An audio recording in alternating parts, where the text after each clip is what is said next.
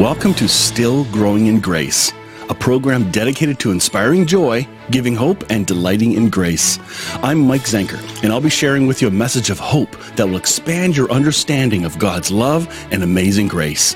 God already deeply loves you, totally accepts you, and really, really likes you. Growing in Grace Ministries Canada and Hope Fellowship, your community church, invite you to enjoy today's program as we dig deeper into what it means to be still growing in grace. Okay, looks like it works. Fine. Here we go again. Good morning and welcome to Still Growing in Grace. I'm so glad you took time to join me today. Uh, today we're going to have a really fun topic, um, pretty cool topic. Well, not cool, but still fun. we're going to talk about hell. Can you believe that? Uh, the topic today is what is hell? And unfortunately, that is a really big topic. Um, uh, some others would say instead there is no hell, or make some other grandeur statements that of course there's a hell. What is hell? Is it Dante's Inferno? Is it a burning lake that God's going to get uh, his eternal vengeance on you? It, listen, this is a huge topic. And unfortunately, um, I did not learn anything about hell except from my pastor. uh, if you read the comments below in the thingy, uh, I, I noted that if the only thing you've learned about hell is from your pastor, there's a problem. Do not just take your pastor's word on their imp- uh, interpretation of what they think hell is. I'm a pastor. I do not expect the people in my church to to just take what I say at face value. I expect them to dig deeper and realize. Listen, I've had I even had people that I love, okay, challenge me and say, "Hey, I I don't see it that way," or um, I've I've heard a different perspective on this opinion of yours on this verse or this text, and I had to go back and look and study and realize, huh, they have a valuable opinion. Fantastic, and I come back usually the next Sunday or two and say, "Hey, uh, I was incomplete about my opinion or wrong, flat out." So, listen, pastors don't know everything. They can't. Nobody does. You don't. I don't. All these YouTube channels that uh, seem to indicate they know all the truth. Oh, come on. So, today, just for fun. Actually, I've been waiting a really long time to do this. Uh, I, I told some of the seniors in my church that I wanted to preach on hell, and and one of them uh, one of them said because uh, I told them I was going to call it, and so one one Sunday, weeks after I said that, uh, she said, "So I can hardly wait." I said, "For what?" I want. I can hardly wait for what the hell.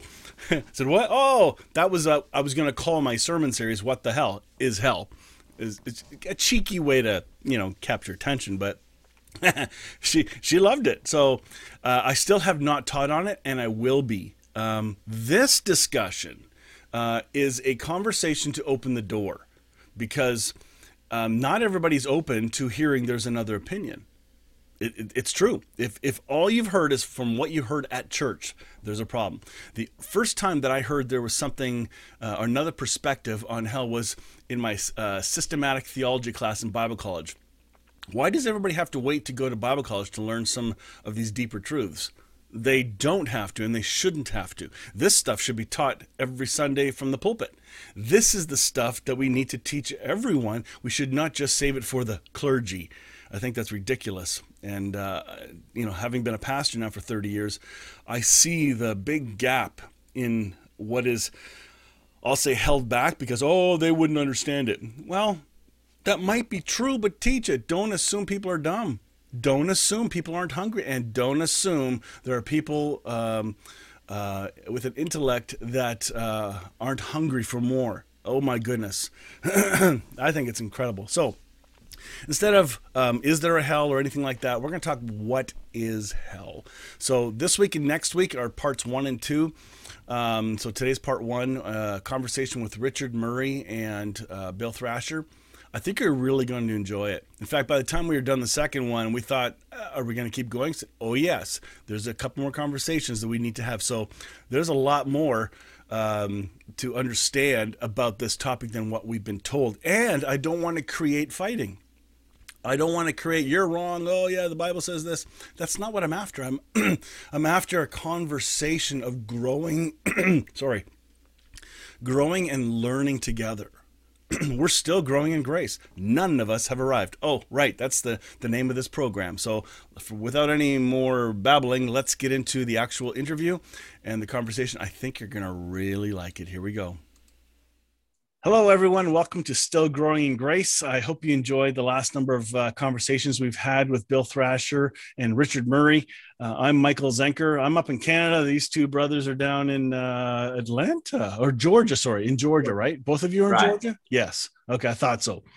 Um, for more of their information, make sure you look down in the description. I've got links to all their stuff down below. You'll be really pleased with what's there.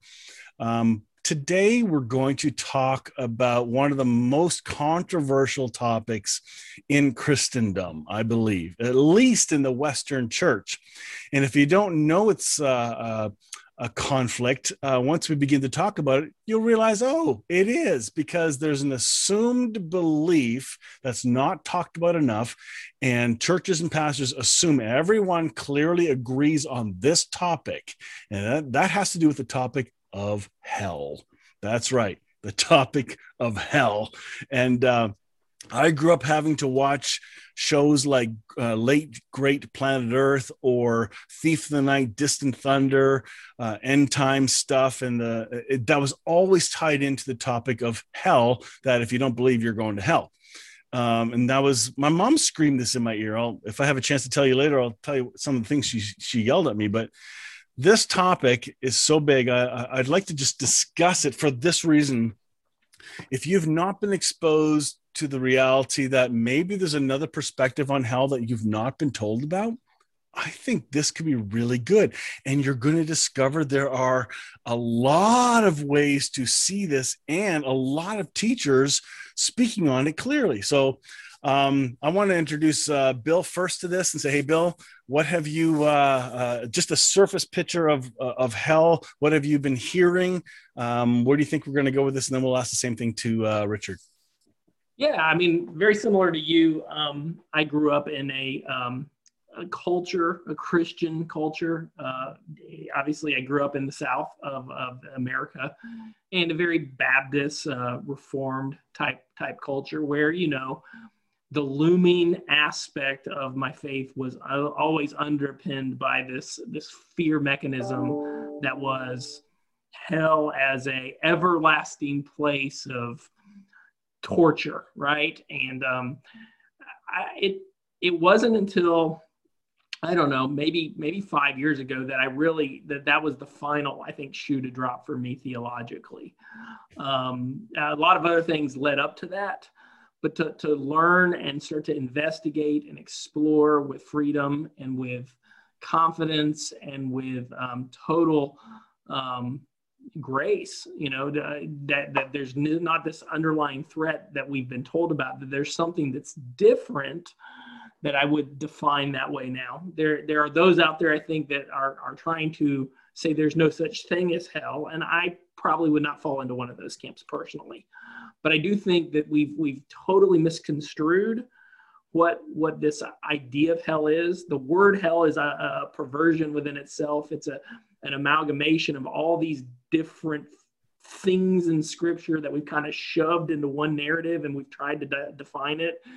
Um, similar to Satan, we've taken cultural imagery and and literature and and and you know myth and legend and we shoved all this thing into this narrative that's become something bigger and and worse and honestly way off track from what i think was the original understandings of, of the early church.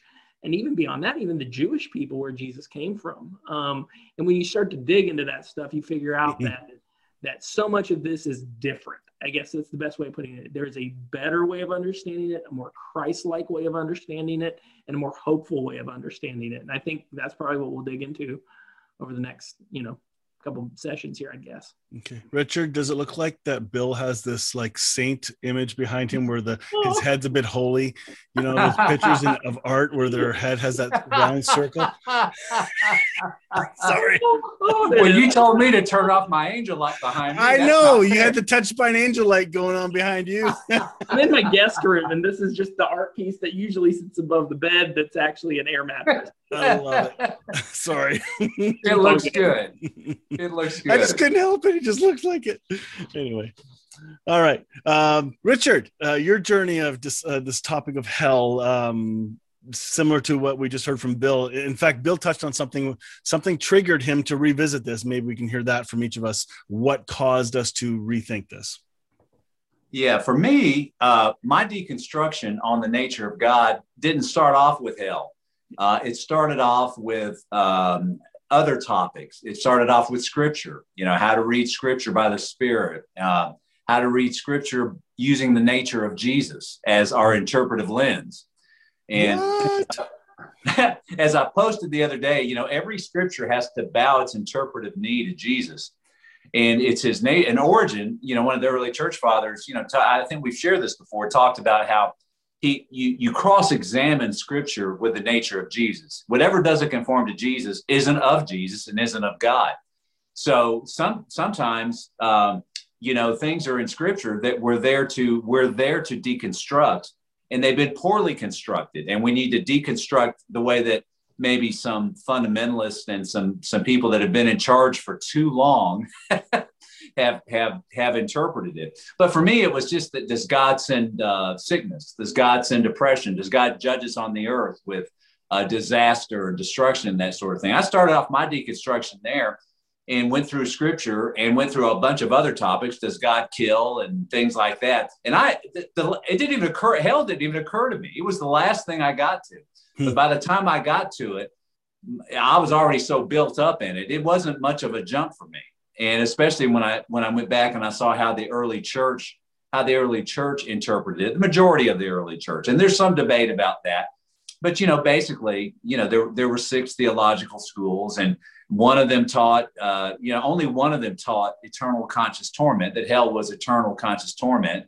One school taught annihilationism that you're just incinerated, but four of them, four of the theological schools taught that that uh, and really it taught that there was redemption, that hell was curative, whatever it is, that it's curative, and we're there to go on a post-mortem walkabout, basically, and we get uh, and we're taken back and pruned back, and we understand, and it's the Lord having more elbow room you know, in the afterlife to minister to us, to take us on a Scrooge type of journey, you know, like Scrooge went through in the Christmas Carol. Um, but I, I think for me, the issue of hell really comes down to this. Bill was so right that it is an amalgam of different concepts in the Bible. So I, what I like to do is to trim it back and start off with a very, very uh, simple idea that we not use the word hell necessarily. We don't avoid it either, but we don't use it. We don't have to be wed to it. And I, for me, you know, Paul, for instance, never used the word hell in any of his writings or any of the other words for hell. But but but he, the reason it's such a big deal is because everyone else does use the word hell. Yes. Like we got to address it. Yeah, it's kicked its way to the bar. It's elbowed its way up to the bar. But but but but here's I think the wiser way to see it is is if we look that it's undeniable that scripture paints paul did this uh, everyone you know even the old testament's done it in a place or two where it talks about post-mortem judgment and flames the flames the purifying flames of god. So really for me the question is all right let's just put the word hell aside for a minute. I, we, we can talk about it but that really what is the nature of the post-mortem flames which scripture talk about that we go through? Hmm. And is the purpose of the flames to uh, to hurt us and to torture us and to torment us for uh, to infinitely torture us for finite sins that we committed on the earth. Uh, see, it doesn't even start off from that. Or is is the fire of God something else?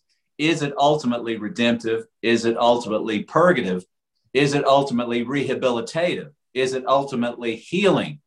And I think as we look at the nature of Jesus and saw how he ministered, I think we see that the, the nature of Jesus is always healing. It's nothing but healing. He went about doing good, healing all who were oppressed of, of, of the devil, Acts 10 38 says, doing good and healing all.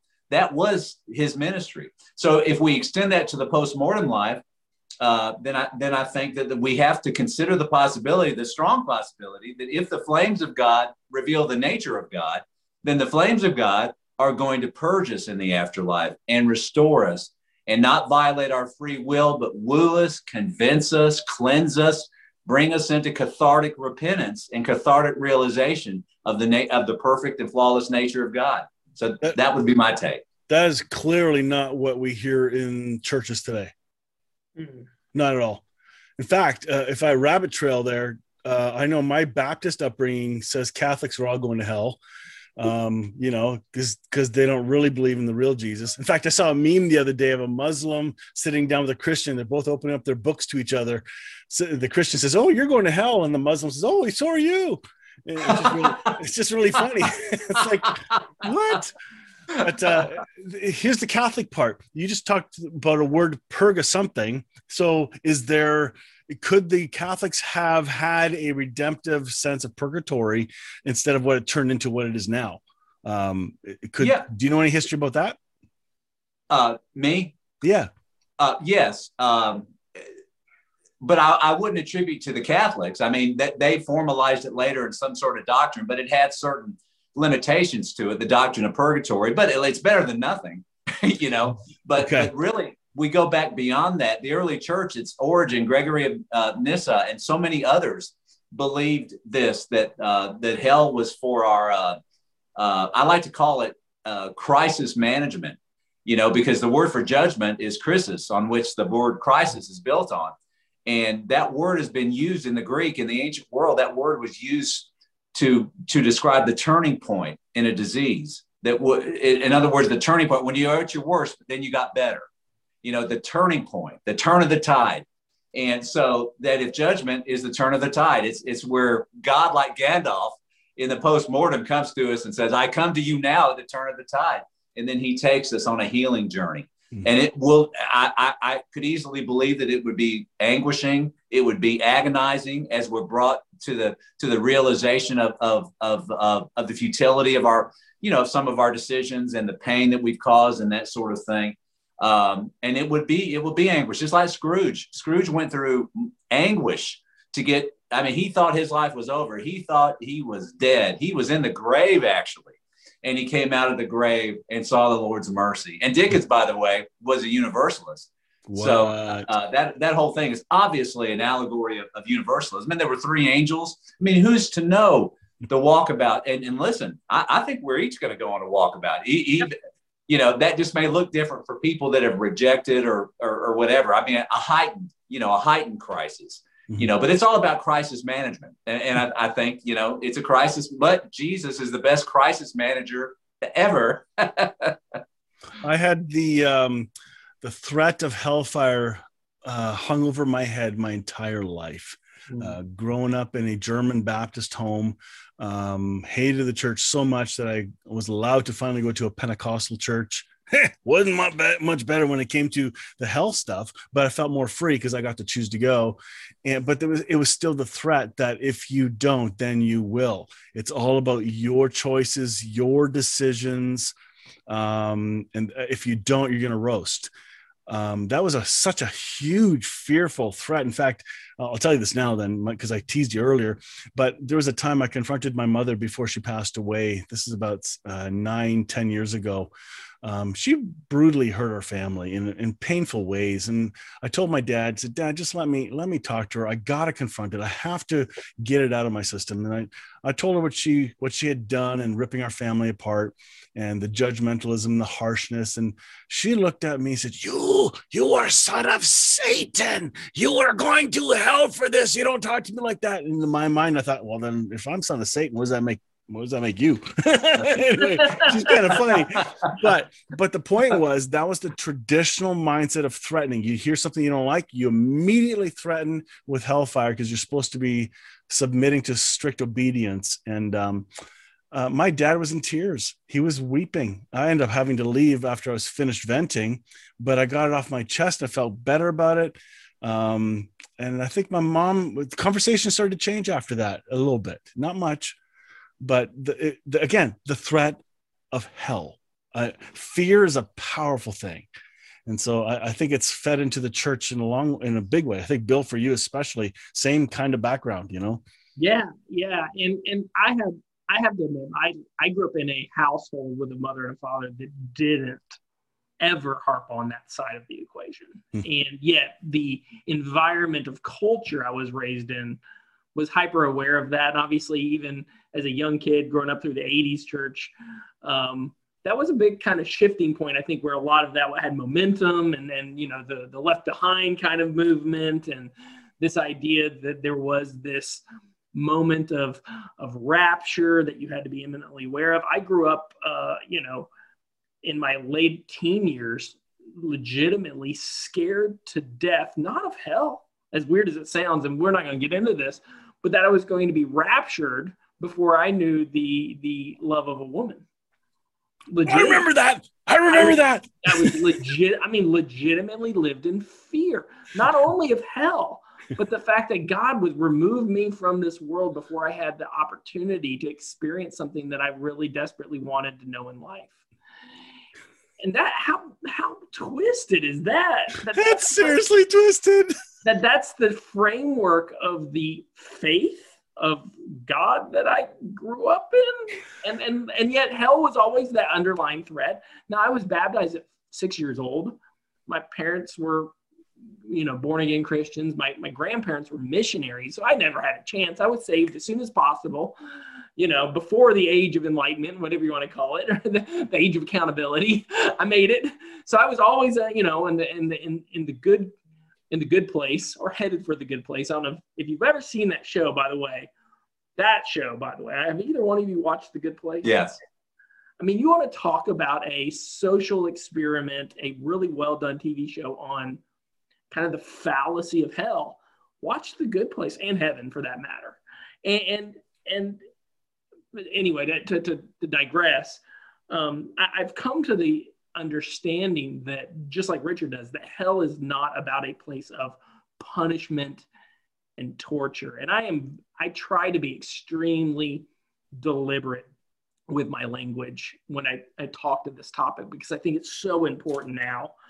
The word hell, I think the three of us, it's it's not even pragmatically a biblical word. I still use the word because it has social connotation and because we are kind of dependent social connotations. Yeah, and it has, and we have a, we have a social dependency on the word to mean something, but it's a Norse word that was adopted by you know Germanic languages and ultimately by Latin-based languages, right, like English, and and it's a Norse word. And even if you go study Norse mythology, I mean, if you've seen you know Thor in the Marvel Cinematic Universe, Thor's sister is named Hela because she's the goddess of the dead, and that's all oh. just part of it. I know this is. I never caught that.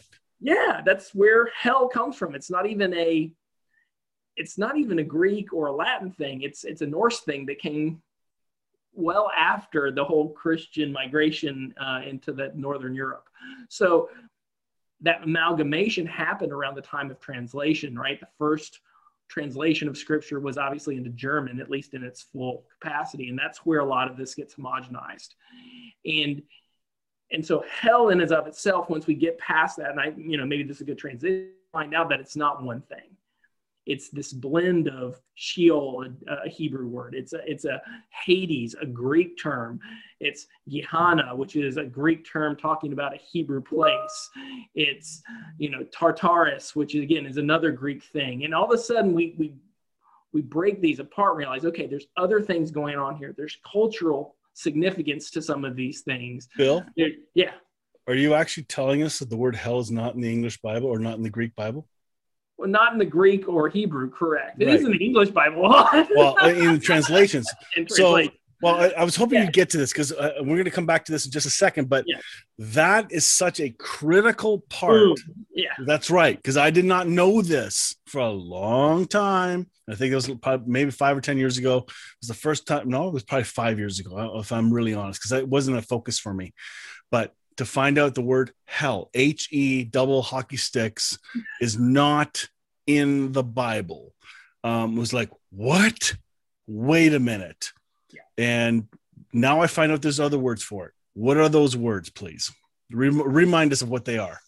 Well, so there's Sheol, which is a Hebrew word, right? And Sheol is, as pragmatically said, is the grave or the underworld, the abode of the dead is maybe how it would be translated, which is very similar to Hades. There weren't punitive consequences in Sheol. It was just a place dead bodies went. And some people believe that there was life in that underworld. Some people believe there wasn't life in that underworld. But it, at the end of the day, it was just the underworld. Um, same thing with Hades.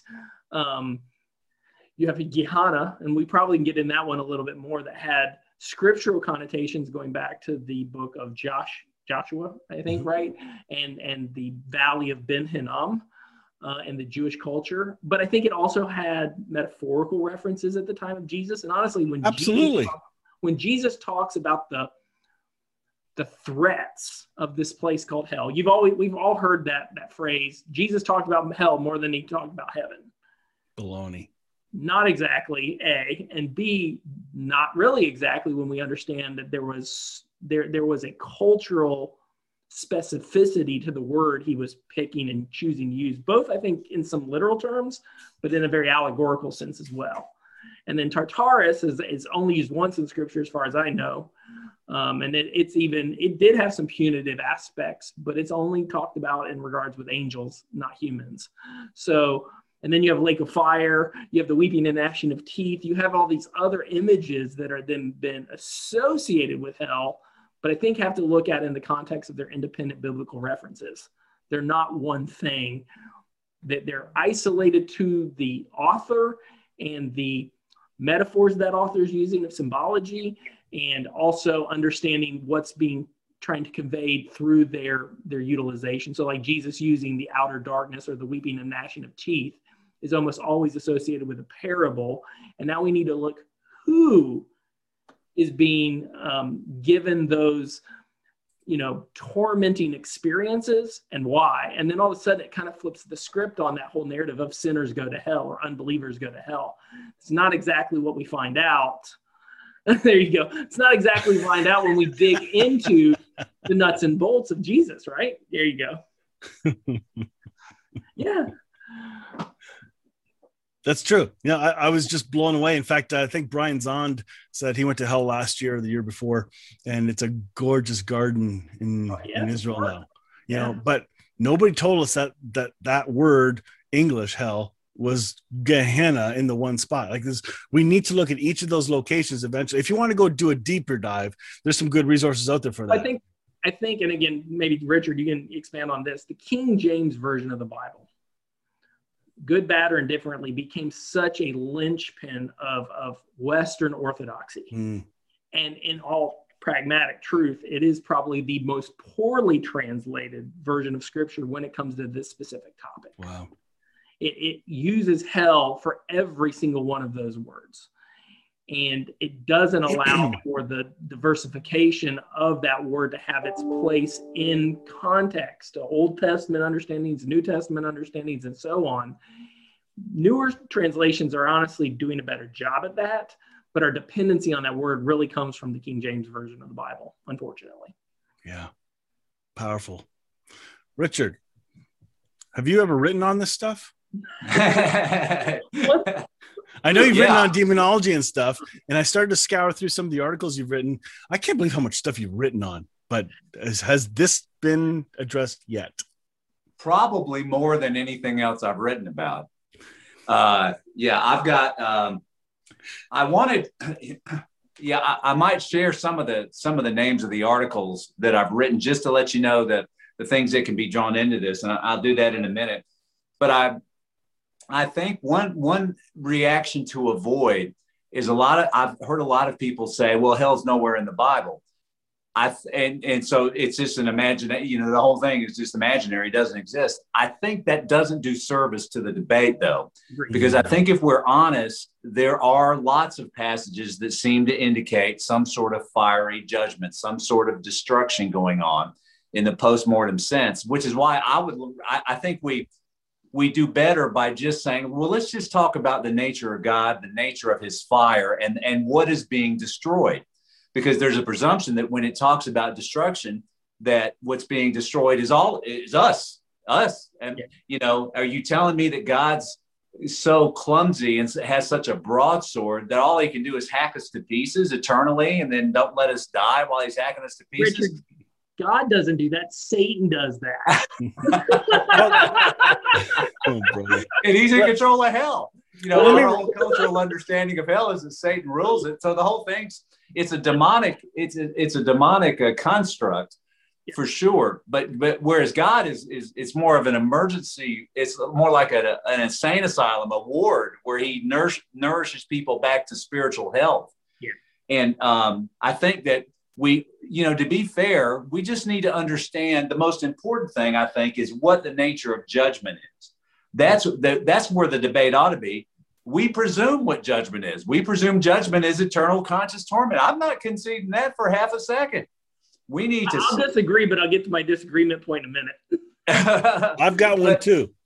Uh, but to think about, you know, God as as a fatherly judge, uh, who is the, uh, um, you know, who loves his, us as children. What would we do if we were omnipotent and we wanted our children to be restored? We and we wanted to judge them. Our nature, we would judge them to restore them, to rehabilitate them, to heal them.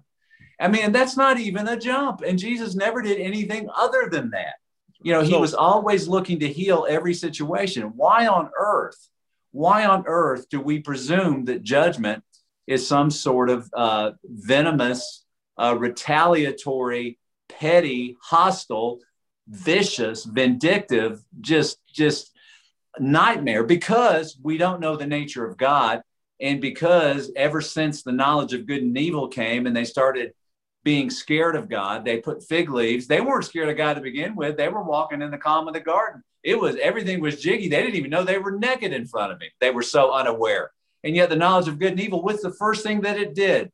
It caused them to flee from God and they had a misperception of his character and they started projecting it was the woman you gave me. You know, I mean, it, they, they started projecting blame on God and distorting distorting his nature. And so hell is it, hell reflects the distortion we have of God's nature. I think that that I've never That's said that accurate. before, but that sure seems right. That is so accurate. So let me come back to Bill. You had an objection. I'd like to hear yours. Um, I've got one uh, an objection on um, the word hell again in Scripture. I, I'm I, I think what you're saying is correct, Richard. That Absolutely. that is a dist- mine's semantical. So, and, and okay. this is I think where language richard i know you've said this and we've had this conversation i think mike we have too that language is so flexible and we get so dogmatically tied to these words and the, the presumed meaning behind the words. And the irony with eternal conscious torment is is it it inherently brings forth this idea of the punitive judgment of god. But just like you're talking about if we think about the cathartic crisis right the cathartic healing, restorative love of God, those three words can absolutely still apply in a positive sense. We've made ECT bad because we presume the ECT means painful judgment, right? Not healing judgment. The truth is eternal. That's not a bad thing. That just means the fire of God never, ever, ever stops burning for us if it's for us again versus against us, right? Number two, conscious. Well, that just means I have awareness, which God is the, the essence or the source of awareness. I am that I am, right? We are a, a drop in the, the sea of I am. We're individual drops. So I, as long as I am, God is there, period. So conscientiousness or consciousness dictates that I have God's fire for me and I am and I am present with the essence of God. And torment, again, if we dig into words, and this is why I love digging into words, torment's not a bad thing. Torment is a word that means touchstone in the original Greek, and it was a, a, mechanism of purification for precious metals. It was the the stone they would literally rub a piece of gold or silver on, and they'd have a, a chart.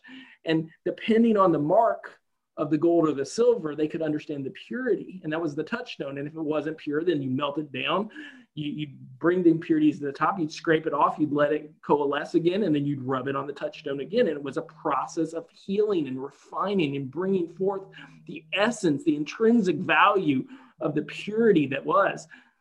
well, I'm okay with eternal conscious torment if that's what we get to the understanding of judgment on. It's when we think that judgment's pure, pu- punitive.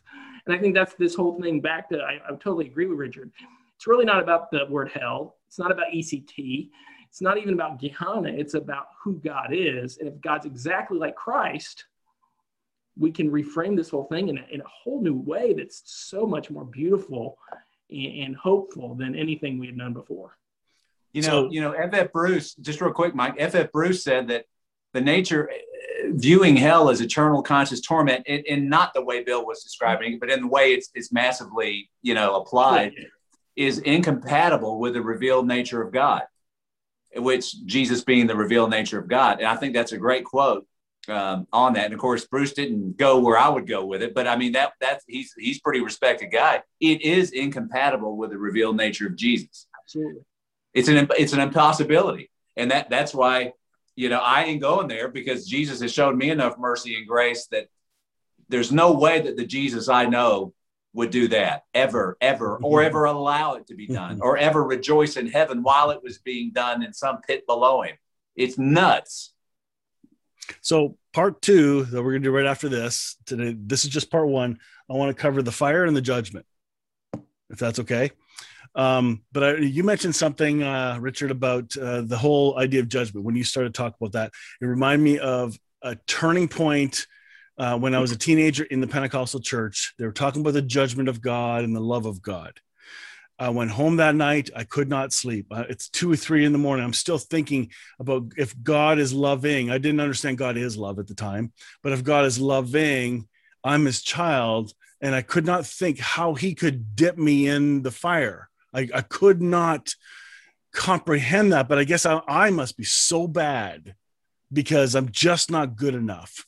Uh, it just it was a vicious cycle, and I had to put that on the back burner. No pun intended, but I had to put it away and not visit it again. It took 20, 30 years until I revisited that topic. It was just so so big. So. Mm. You know what is all this? And and again, I want to get back to the hell. My my rebuttal to your hell comment while I I too I totally agree that it's about the concept of judgment and the, how we judge God how we perceive God. But in our context of culture today, the strong, flippant use of the word hell amongst those who use it as a go to shortcut. That's where I'm frustrated. And that's where I would use the phrase, hey, it's not even in the Bible but I don't think I can stop there. I must continue the conversation. Otherwise, I'm just using it as a shock statement for my own benefit to shut down argument right? There must be a way. Like we've talked about there's there's another concept of purging cleaning purifying but not the word h-e-l-l and uh, it's just been so misconstrued in christian culture today. We must revisit it. I want to read to you guys a quote from kenneth tanner uh, that was in the book um, the pastor. This is a book by brad Jersak and um, william paul young. And the very first line in the preface it goes like this. Nothing can separate us from the love and presence of god but we can live now and in eternity as if god is not present as if god does not exist or love us. And that is the definition of hell, Ken, Kenneth Tanner. I thought that was an interesting perspective. It's not the answer, but you start to piece together all these collages of phrases and, and thoughts from different people. It's this artistic picture is going to come together quickly. That's more beautiful than the eternal torment that we've been growing up with, right? Right.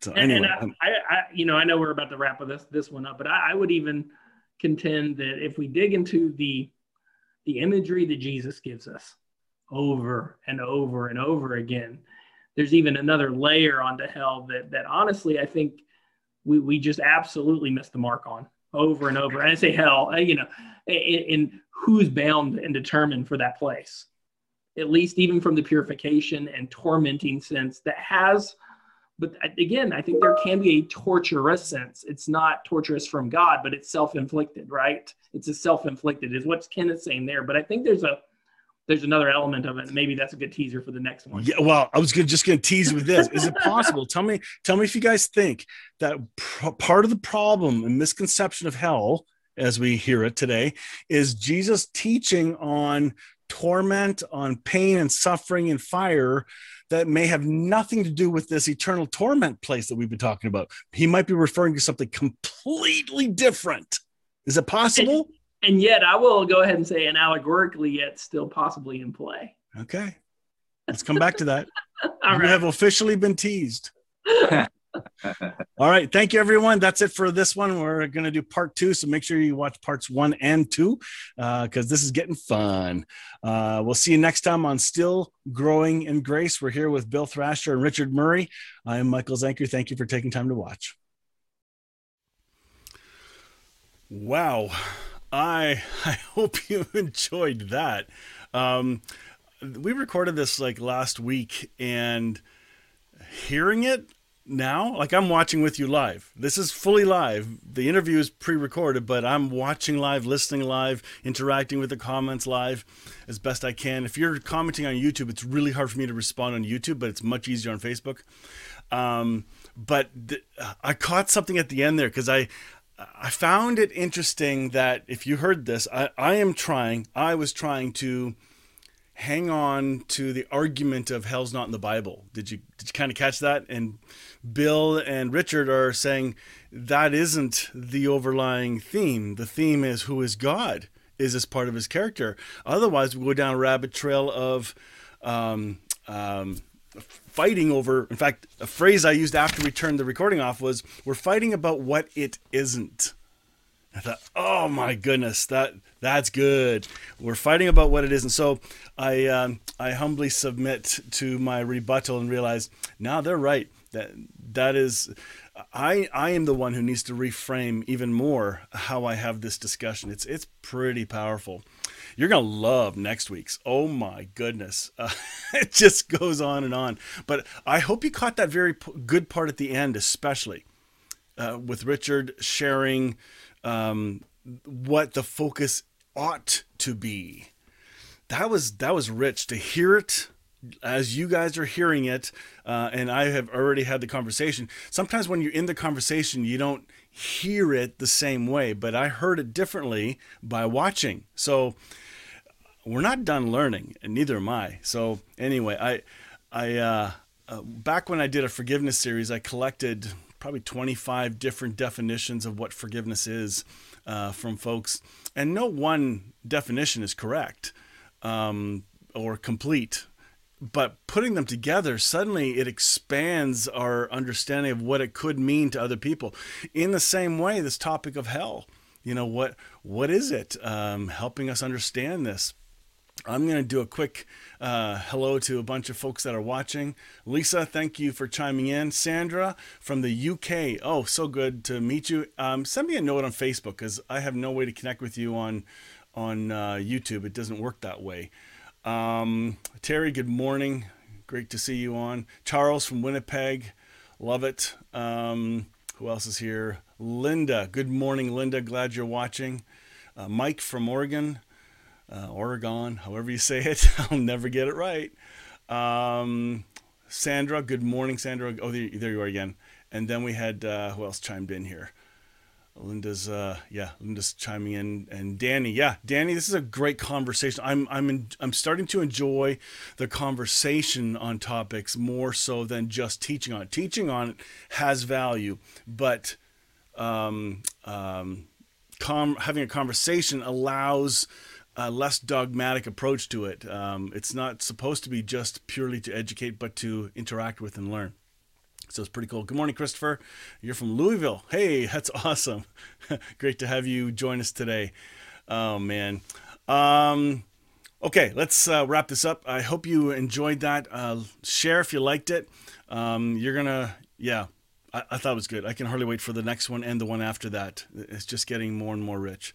So that that's all we got. I hope you guys have a really fantastic day, and uh, we will see you next time.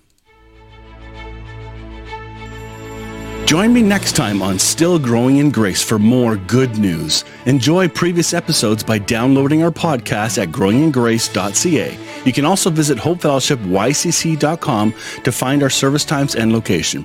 If this show has been an encouragement to you, please consider making a donation today at growingingrace.ca and help us keep spreading this good news. Thank you again for tuning in to Still Growing in Grace.